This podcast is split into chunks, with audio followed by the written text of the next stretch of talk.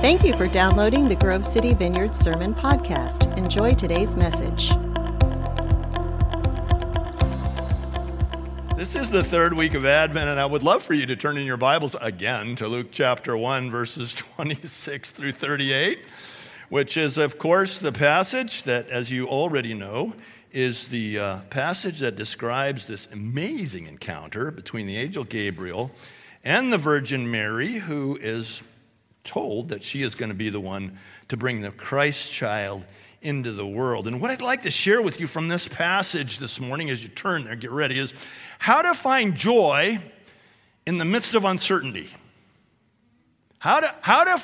Where's the joy to be found in the midst of uncertainty? Because we all face uncertainty at different times in our lives, don't we? We have health issues that come up, about which we may be uncertain. We have job issues that sometimes come up from time to time, about which your future may be uncertain. Thank you for preaching my message, by the way. And no, we'll take that. We shouldn't even joke about that around here, should we? We have relationship issues that sometimes come up that create a certain amount of uncertainty, and we feel like we're out of control. We feel like we cannot control what's going on around us. And so we live with this sort of gnawing, stressful sense of uncertainty. And questions arise, don't they? Questions like, so how do we cope with this? Questions come up. How do we keep this uncertainty from getting to us? And is it possible to grow and even find joy in the midst of uncertainty? And we're certainly in a time of national, societal uncertainty right now, aren't we? Global uncertainty. We're going through a similar uncertainty at the same time. I mean, it's one thing to sort of have these episodes in our lives where people around us are not going through it, but we're going through this sense of stressful uncertainty at the same time. We have a pandemic. We have a crazy, chaotic presidential election.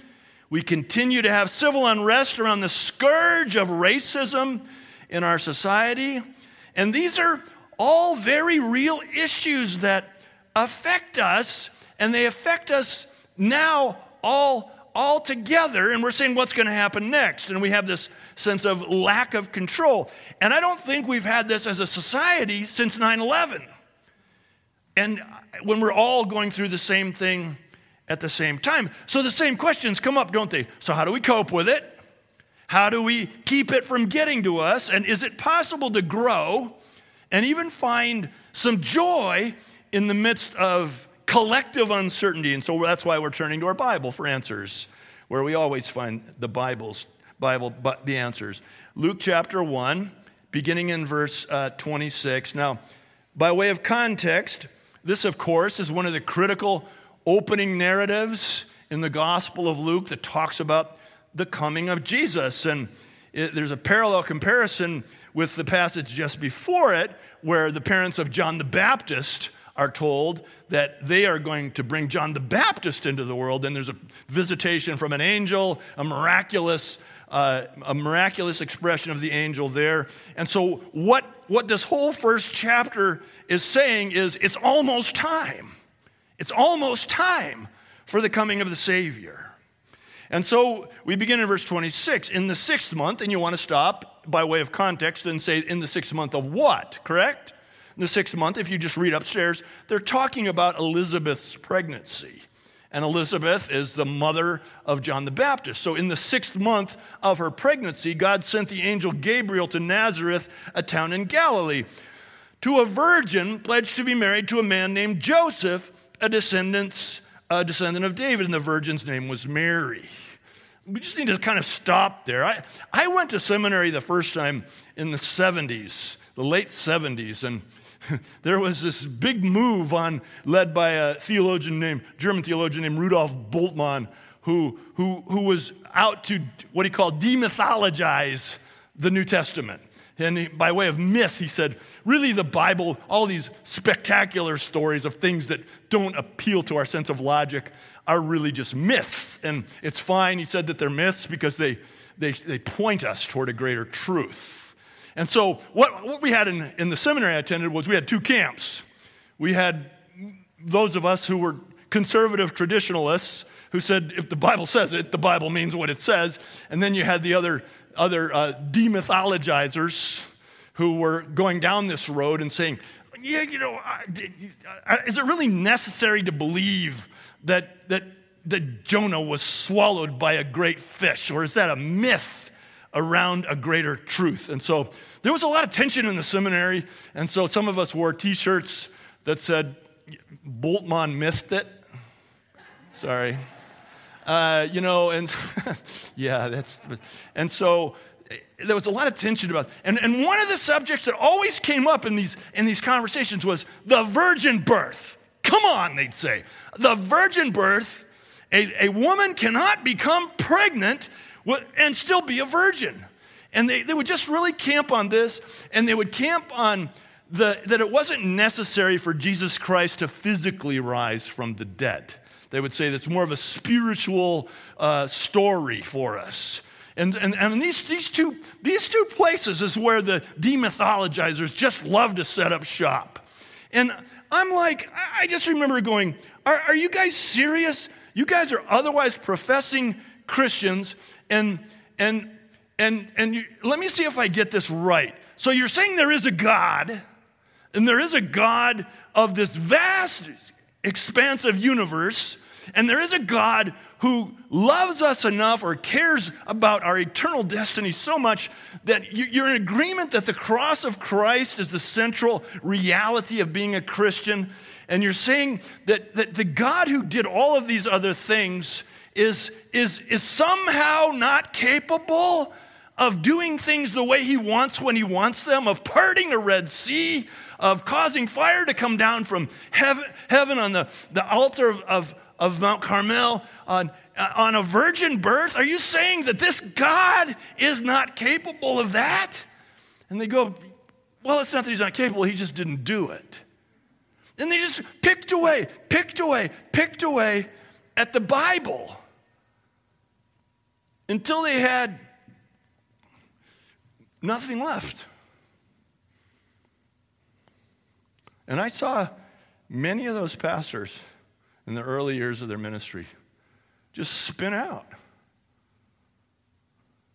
If we give up the Bible, the veracity, the truthfulness, the core inerrancy of the Bible, we're giving up the farm. Mary was a virgin in every conceivable sense of the word.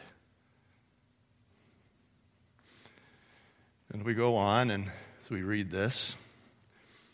The angel went to her and said, "Greetings, you who are highly favored. The Lord is with you."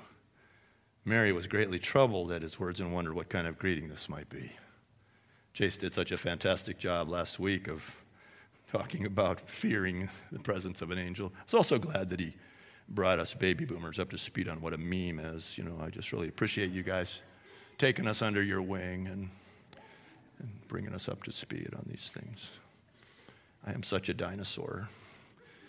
But the angel said to her, "Do not be afraid, Mary. You found favor with God. You will be with child and give birth to a son, and you are to give him the name Jesus. He will be great, and he will be called the Son of the Most High. The Lord God will give him the throne of his father David, and he will reign over the house of Jacob forever. His kingdom will never end." He said all of that without taking a breath. I mean, here's Mary. She's just out being Mary, and boom. It's not, I'm going to come back tomorrow. Get yourself ready for some big stuff I'm going to tell you. It was like, boom, back up the dump truck, doot, doot, doot, and unload it all in one breath. You, O Virgin Mary, are going to bear the Christ child into the world. And her response, "How will this be?" Mary asked. The angel, "Since I'm a virgin." You know, it's okay to ask questions of God. You see this over and over in the Scripture. When God calls Moses and he goes, "What about my difficulty in speaking?" "Oh, good question. I have an answer." Jeremiah, "What about the fact that I'm like 12? Sarah, what about the fact that I'm like 90, and you want me to have a baby. It's okay to ask questions. What about the Apostle Paul on the road to Damascus? Who are you, Lord? It's all right to ask questions when God comes in and tells you things. And it's much more a matter of, I think, the spirit in which we ask those questions. Because in all the questions I saw in my getting ready for this morning, in all the questions of the passages, they're never questioning God. Their questions always have to do with themselves. How will this be? I'm a virgin. I don't understand. I'm not questioning your ability to do it, God. I'm questioning my ability to be the person you're calling me to be. It's okay to ask that question.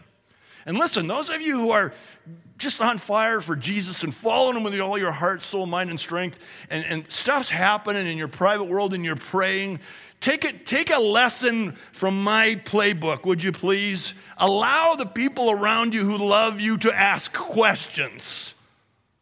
Don't play the big card that says, well, God told me to do it, so that's what we're doing. There's such a risk in that. Allow the people around you to ask questions, whether they be family, close brothers and sisters, ask questions. So are you saying? It doesn't mean they're doubting. It doesn't mean you're doubting. You're asking God reverently for understanding. So on we go here. She asks the question, well, the angel answered, the Holy Spirit will come on you. And that kind of answers everything right there, doesn't it?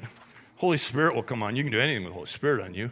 And the power of the Most High will overshadow you. So the Holy One to be born will be called the Son of God. Even Elizabeth, your relative, is going to have a child in her old age, and she who was said to be barren is in her 6th month. For nothing is impossible with God. Now, as Christian just recently referred, we really need to focus on verse 38. Look at verse 38 and Mary's response. I am the Lord's servant. Mary answered, may it be to me as you have said. Then the angel left her. Can you believe this response? She must have been thinking about what's going to happen. How am I going to explain any of this to anyone? And as Chase pointed out last week, she could have been legally stoned for being pregnant. Can you believe the simplicity of her response? I am the Lord's servant. May it be to me as you have said. Such a rich response. I'm so grateful that God allowed us to overhear this and be the beneficiaries of Mary's response here. I want you to notice 4 things quickly. First, notice that she responded from her identity. She said, I am the Lord's servant. I am the Lord's servant. Mary's surrendered response reveals a sense of her identity. I am. Here's who I am. This isn't wiping me out because I know who I am. I am the Lord's servant. It just raises the question for you, doesn't it? Who am I? Would you just allow yourself to ask yourself that question this morning? Who am I? Who am I? Are you the Lord's? Are you the Lord's servant? Who? Because what you say next after you ask yourself the question, who am I, will do more to determine both the quality and the direction of your life than anything else. Because we're all living from our understanding of who we are. And she said, I am. Second, she dealt with the issue of who she was, possession. She said, I am the Lord's. I am the Lord's. And she was answering the question, to whom do I belong? Whose am I? And I think that's a great question for us to ask ourselves. To whom do you belong? Who's your owner? My owner is the Lord Jesus Christ. I know that he owns me.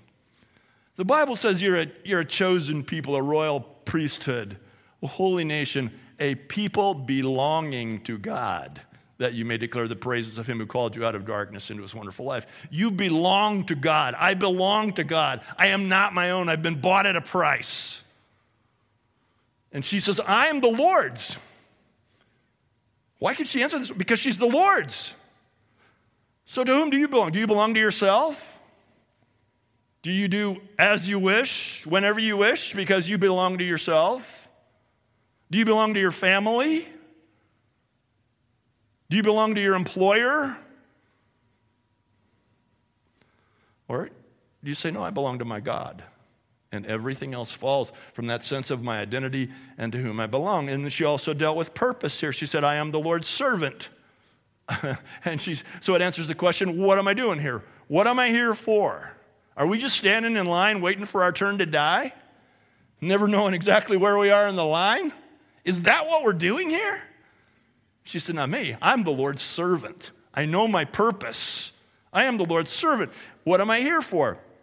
And I think those of us who have been doing this a while have come to this understanding that being a servant of God is exponentially better than being a ruler of anything the world has to offer. You know, better is one day in your courts than 1,000 elsewhere, the psalmist said. I'd rather be a doorkeeper in the house of my God, it says, than dwell in the tents of the wicked. And then the proclamation she made at the end, may it be to me as you have said. She said these words out loud. Okay, Lord. She didn't say, like, bring it. She just, you don't want to say that to the Lord, right? You just want to say, Lord, in all humility, may it be to me as you have said. Is that something that you dare pray today? Lord, may it be to me as you've said. I'd like for you to notice what happens next. So there's a visit from Elizabeth, and then Mary has a chance to reflect and respond to what happened. And in verse 46, it says, and Mary said, my soul magnifies the Lord, and my spirit rejoices in God my Savior. And she goes on with this great song. My soul magnifies. It's called the Magnificat in more formal circles. My soul magnifies the Lord, and my spirit rejoices in God my Savior. My spirit. You have a spirit. You have a physical self, and you've drawn your physical self into the room. You have an emotional self. Depending on where you are mood-wise, emotionally, you're endeavoring to engage in the emotional atmosphere. That's all good. But in reality, what we're doing here is setting a table of the Spirit for you to enter in at a deeper level. My spirit rejoices in God, my Savior. And see, as Mary obeyed the Lord, as she surrendered to the Lord, on the other side of surrender is always joy. She said, my spirit rejoices in God, my Savior. She had horrible circumstances in the flesh. She had stuff that she was going to have to face. She didn't know how she was going to be able to deal with it, but she said, my spirit rejoices in God, my Savior. My spirit, in the midst of these tumultuous circumstances, rejoices in God, my Savior. And I just want to tell you that there's always joy on the other side of surrender. There's always joy on the other side of surrender. We see it in the Psalms. We see it, I think, more than anywhere in Hebrews chapter 12, where Jesus said in verse 2, or the Bible says in verse 2, let us fix our eyes on Jesus, the author and perfecter of our faith. Catch this. Who for the joy set before him endured the cross, scorning its shame. Because on the other side of the cross that Jesus lifted up to the Father and said, Lord, let this cup pass from me, nevertheless, not your will, but mine be done. In other words, I surrender to your will. Who for the joy set before him endured the cross, scorning its shame. On the other side of surrender, beloved, is always joy. So would you like to experience some joy this morning? I mean, in the midst of this uncertainty, and just be able to know how to do that? Well, it's about surrender. We have to surrender the control that is in our heart to make room to receive the peace, the joy that the Lord is clearly offering us. Okay. I'd like to close this morning with a little exercise. Some of us, when we were kids, were encouraged to write a letter to Santa. Yeah. All right. I'd like for us to write a letter to God. Just where you are, in your heart. If you were going to write, Dear God, I surrender What would go in the blank? And just have a one-paragraph conversation with the Lord that says, Lord, I'd like to surrender. I'd like to surrender my need for control. I'd like to surrender my fear. I'd like to surrender this bitterness that I've been harboring toward that person, this unforgiveness that I just feel so entitled to. Lord, I'd like to surrender this addiction. I know it's not as simple as all that, but could we just begin today by just letting me surrender it to you? Because on the other side of that surrender is joy. But as long as we're clinging to it and our hands are full, then we can't experience the joy of the Spirit. I am the Lord's servant. May it be to me as you have said. My spirit rejoices in God my Savior. You want that joy? Then I just want you to finish that letter this morning. I want you to understand that you are the Lord's as a believer. That you belong to Him. That He has purpose for you as a calling on your life. And He's just inviting you this morning to say, Lord, in the midst of this, may it be to me as you have said. Father, we invite you to come now in our closing moments of the service. We get to take a few moments to sing back to you, to think about these things, to ponder them in our hearts, and pray back to you, Lord, our answer to your invitation about getting joy in the midst of uncertainty. Holy Spirit, come now. Holy Spirit, come now. Holy Spirit, we welcome you into this place. Holy Spirit. Lord, I'm just asking you, is there any part of anything I've said this morning that was from you? And that one thing, Lord, I would just like for you to lay on the heart of the person that you had in mind when you envisioned this day and this time and this place. And I ask that your Holy Spirit will just engage each of us in meaningful ways, all of us also, Father, this week we move through this critical time that we are in as a nation, as a world, as a people, as a church. As a fellowship, as families. All these decisions that we have to make, Lord, and we just look to you and your wisdom, Lord. We just ask you to come, Holy Spirit, now, and inspire the answer from us that you desire to your question. We pray in Jesus' name. Amen. Church, shall we stand together, please? Worship.